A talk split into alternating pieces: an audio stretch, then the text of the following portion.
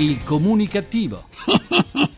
Perché l'ignoranza fa più male della cattiveria. Ideato e condotto da Igor Righetti.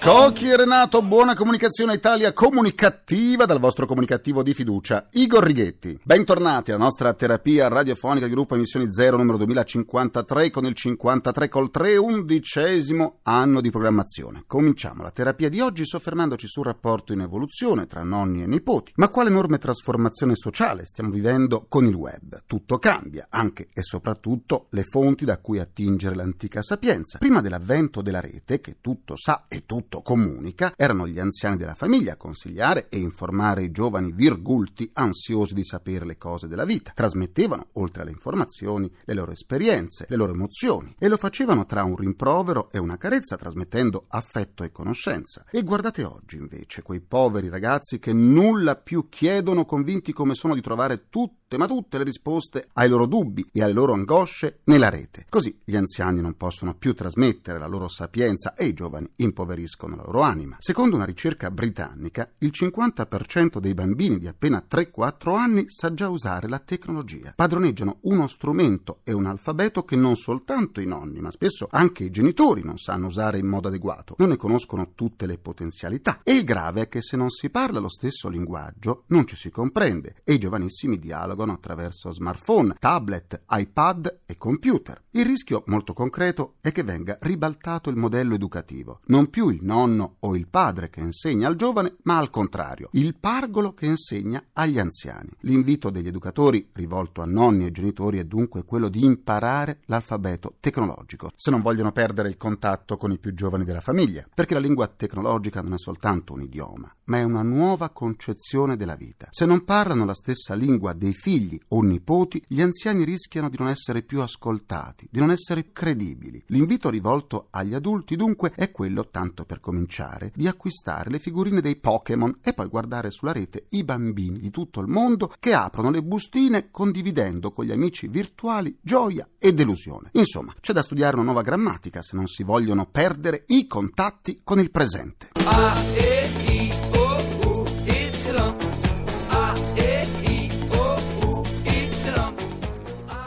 L'Accademia della Crusca, dopo una ricerca durata 5 anni, è arrivata a tirare alcune conclusioni sugli effetti della televisione sulla nostra lingua. Come ben sanno gli addetti ai lavori, la lingua parlata è diversa da quella usata in televisione, che risulta essere, per motivi legati alla spettacolarizzazione di ciò che dice, più artificiosa, forzata, al fine di rendere più forti i contenuti per attirare maggiormente l'attenzione del telespettatore. Una regola che viene seguita sia nell'informazione sia nell'intrattenimento. Ma non tutti i programmi televisivi rivoluzionano la nostra lingua. Nelle fiction, per esempio, anche se non in tutte, resiste il linguaggio letterario, tipico dei teleromanzi delle origini. Nelle altre, invece, primeggia la lingua colloquiale, come nella soppopera di grande successo Un posto al sole o nella fiction Un medico in famiglia. Sono stati esaminati anche i telegiornali e i giochi a quiz, oggi chiamati game show. Per i primi prevale lo stile asciutto, sintetico, mentre i talk show fanno uso del linguaggio classico dello spettacolo. I game show hanno assunto in pieno il linguaggio della spettacolarizzazione fine a se stessa. L'Accademia della Crusca ha analizzato anche il linguaggio politico. In TV la palma d'oro non poteva che andare a un fiorentino come Matteo Renzi, che, secondo il giudizio dei linguisti, ha innovato la comunicazione della politica usando il linguaggio tipico della tradizione toscana, facendo molto uso di slogan e di detti popolari. Dalla ricerca è emerso anche che dallo schermo televisivo arrivano sempre più parolacce, diffuse non soltanto nei reality show. Una curiosità: in tempo di elezione del nuovo Papa si è sentito spesso i commentatori televisivi parlare di varcare il soglio pontificio. Ebbene, il soglio non si varca per il semplice fatto che non sta a significare soglia, ma trono, e non risulta da nessuna parte che un trono possa essere varcato. Sì, la bellezza della nostra lingua sta anche nei suoi tanti tranelli. Non mi chiedermi di avere un equilibrio anche in quei giorni, non mi chiedermi di farti lo stufato quando torni. No, non te lo chiediamo. Cambiamo argomento, ma che strana unione è quella europea. I paesi più ricchi hanno espresso la volontà di introdurre nuove restrizioni per i servizi di assistenza sociale forniti ai cittadini dell'Unione Europea. In tal senso si sono espressi Gran Bretagna, Germania, Austria e Olanda. Olanda. Il ministro degli interni tedesco si è anche lamentato con Bruxelles perché non si può permettere a chiunque di andare in Germania per usufruire dei servizi sociali migliori di quelli che ha nel proprio paese. Dall'Olanda invece arriva la proposta di legge per limitare i benefit agli immigrati e, per coloro che non parlano la lingua olandese, i rimborsi per i servizi essenziali. Sulla stessa linea è l'Austria, che è tra i paesi che chiedono di poter rifiutare l'assistenza sociale agli immigrati dell'Unione Europea. Proposte serie, motivate dal fatto che dal prossimo anno, finita la moratoria, centinaia di migliaia di nuovi immigrati romeni e bulgari potranno cercare lavoro lontano dalle proprie frontiere, aumentando così le richieste dei servizi nei paesi più benestanti dei loro. Oh, sì, turisti dell'assistenza, insomma. E i paesi ricchi non ci stanno. La crisi incombe e non intendono fare beneficenza. Per il momento la volontà di restrizioni è stata manifestata soltanto attraverso una lettera inviata alla Commissione Europea. Purtroppo per loro, però, tra i valori fondanti dell'Unione Europea c'è la solidarietà comunitaria e la libertà di movimento delle persone. Non è sufficiente richiamarsi alla crisi per rifiutarli. La morale è che tutti cercano di trarre profitto dalle situazioni. No, cari amici, se dall'Unione Europea traete vantaggi è giusto anche che paghiate pegno. E sono parole sante. Si parla spesso del ruolo culturale o educativo di certi film o certe fiction. A Pontassieve, in provincia di Firenze, 3 minorenni hanno tentato di estorcere denaro a un negoziante consegnandogli un foglio con una frase intimidatoria tratta dal film Il Camorrista di Tornatore. I baby estorsori sono tutti studenti e hanno tra i 15 e i 17 anni. Sono stati denunciati per tentata estorsione. Nelle loro abitazioni sono stati sequestrati altri 9 fogli, dico 9 fogli come quello dato al negoziante. L'episodio aveva creato tensione nei commercianti che temevano l'azione di un gruppo criminale. Invece si trattava soltanto di 3 ragazzini, cinici quanto basta, i quali hanno preso spunto dal film Il Camorrista per organizzare un piano da criminali incalliti. Ma siccome incalliti non sono, o almeno per la loro età non dovrebbero essere, restano soltanto degli aspiranti che, buon per loro e la collettività, quindi tutti noi, hanno dimostrato di non avere le qualità necessarie per proseguire. Adesso il mio avatar Igor chiede la linea per il suo grrrr. GRC, giornale radio comunicativo. Cambio di tendenza per gli italiani che, solitamente restii ad affittare le proprie case, stanno facendo di necessità virtù, locando sempre più immobili. Non a caso, in tutto il 2012 e nel primo bimestre 2013, l'offerta di appartamenti in affitto è stata superiore del 6% a quella degli immobili in vendita. Ma se questa è la nuova tendenza, quand'è che, rispetto alla crisi, l'Italia riuscirà ad affittare? Il credit crunch, vale a dire la stretta creditizia che per ora ha risparmiato le imprese esportatrici, sta cominciando a colpire anche loro. A dirlo è uno studio Unioncamere sul rapporto tra banche e imprese italiane. A questo punto è o non è il caso di dire che il credit crunch, il cui nome somiglia a una merendina croccante, sembra sia destinata a sgranocchiarsi le imprese esportatrici?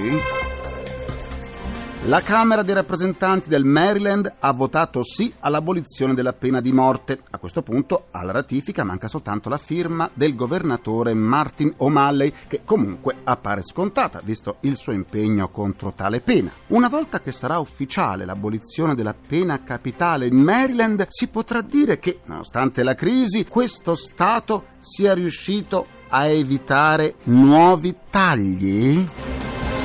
Grazie Igor, ti restituisco la linea, grazie a te Igor. Per riascoltare le sedute del Comunicattivo andate sul sito ilcomunicattivo.rai.it, dove potrete anche scaricarle in podcast e sentirle in casa di Alluce Valgo, perché io valgo. Come sempre vi aspetto pure sulla pagina Facebook del Comunicattivo, facebook.com/ilcomunicattivo. Continuiamo la terapia, soffermiamoci su come si comunica il benessere e la salute. L'Italia termale costituisce un turismo che interessa tutte le età. Sono ben 400 le aziende termali sparse su tutto il territorio territorio nazionale. Per numero e qualità il termalismo italiano sta vivendo un'inversione di tendenza. Se prima le cure termali erano appannaggio di persone avanti nell'età e con patologie croniche, oggi a riscoprirle è la popolazione più giovane. Ma la crisi generalizzata fa vivere un momento di difficoltà anche a questo settore, che pure va inquadrato non soltanto in termini di efficacia terapeutica, ma anche di prevenzione e di benessere. Ne parliamo con il presidente dell'Associazione Italiana Centri Benessere, Gianmarco Rossi. Buona comunicazione! Grazie, buona comunicazione a tutti i comunicativi. L'offerta termale moderna, che va dai centri benessere alla medicina naturale fino al percorso integrato di salute, ha abbattuto la dicotomia tra termalismo tradizionale e wellness termale? Certamente, la nuova filosofia del termalismo italiano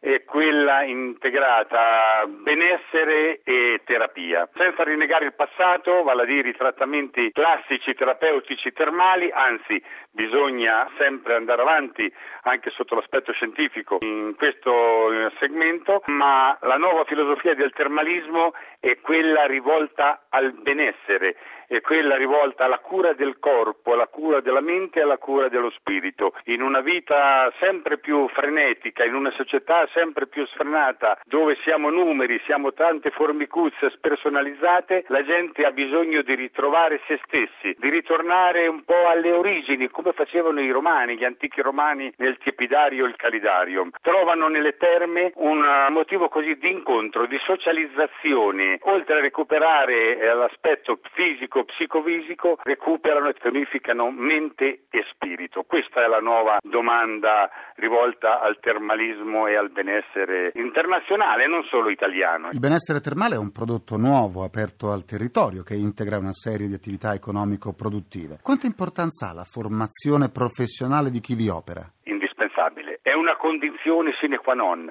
ma non la formazione iniziale, perché pensare di sì, assumo un dipendente che ha la formazione o è un estetista o un operatore termale o un fisioterapista, ho risolto il mio problema vita naturale durante. No, la formazione deve essere costante, è un settore in continua evoluzione, come proposte, come metodiche, come prodotti, come manualità. C'è sempre più bisogno della formazione costante. Minimo un paio di corsi all'anno ad ogni operatore, dico un paio perché se è un massoterapista non serve solo il corso della manualità sulle problematiche dell'anatomia del corpo, serve anche un corso come approccio, come parlare con il cliente che viene a fare questi trattamenti, perché l'aspetto psicologico ha un'importanza irrilevante. Nessuno immagina quanto sia importante l'aspetto psicologico. Un bravo operatore termale, un bravo massaggiatore e non sa dialogare, non sa trovare l'approccio giusto col cliente,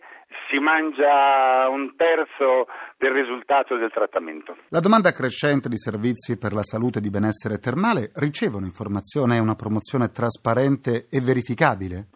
Sì, noi abbiamo un'associazione che tra l'altro è la FederTerme, l'unica associazione italiana del termalismo, con la fondazione che fa ricerca scientifica e promuove sotto l'aspetto medico e scientifico. Dall'anno scorso abbiamo anche la carta della comunicazione, che è stata stesa in un'occasione di un convegno tenutosi proprio in Romagna, Riolo Terme, con l'Università di Milano, con tutta una serie di personaggi del mondo della scienza, clinici, studiosi e personaggi del mondo della comunicazione, proprio per lanciare questo messaggio.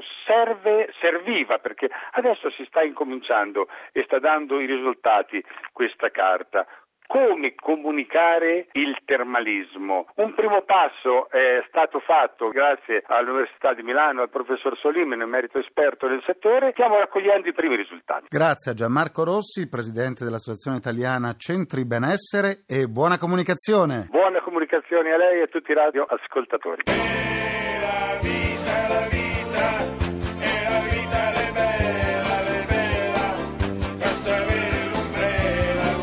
Concludo anche questa seduta con il mio pensiero comunicativo.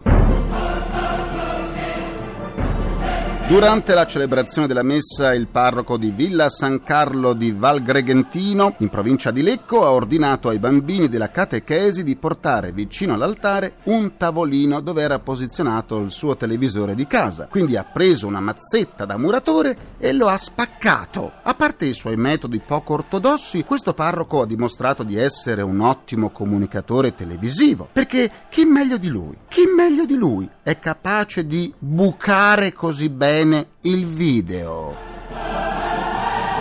Già. Ringrazio i miei implacabili complici Vittorio Rapi, Valtrighetti, Carapagliai. Un ringraziamento a Francesco Arcuri. Alla console, tra gli immancabili Folletti, impegnati nella ricerca del blocco di arenari accaduto dalla Torre degli Asinelli di Bologna e mai ritrovato, c'è Marco Mascia. La terapia quotidiana del comunicattivo tornerà domani sempre alle 14.44. Buona comunicazione e buon proseguimento dal vostro portatore stano di comunicattiveria. Igor Righetti, grazie, a domani, linea GR1. Il comunicattivo. Perché l'ignoranza fa più male della cattiveria. Ideato e condotto da Igor Righetti.